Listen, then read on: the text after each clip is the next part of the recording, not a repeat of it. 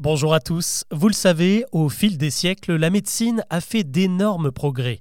Aujourd'hui, un simple cachet peut vous ôter la migraine et une petite piqûre vous préserver des pires virus. Mais au Moyen Âge, on était bien loin de tout ça. À l'époque, les médecins pratiquaient la saignée à tout bout de champ et prescrivaient régulièrement un remède miracle, de la momie. Oui, je parle bien de dépouilles entourées de bandelettes. Pour soigner toutes sortes de maux, on recommandait aux malades de manger des petits bouts de cadavres égyptiens. Comment des hommes de science s'en sont-ils arrivés là? Eh bien, cette pratique se serait répandue à partir du XIe siècle, à une époque où les échanges se sont intensifiés entre la civilisation européenne et arabo-musulmane.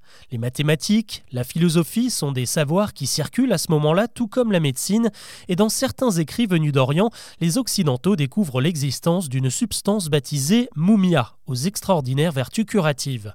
Et comme beaucoup de rumeurs, celle-ci est née d'un énorme malentendu.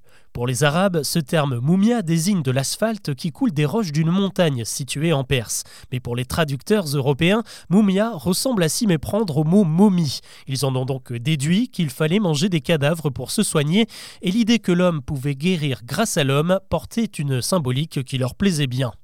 C'est comme ça que cette étrange pratique du cannibalisme a vu le jour et fatalement elle a donné lieu à de nombreuses dérives. En Égypte, des centaines de tombeaux ont été pillés et détruits pour alimenter le commerce macabre de la momie jusque chez les apothicaires européens.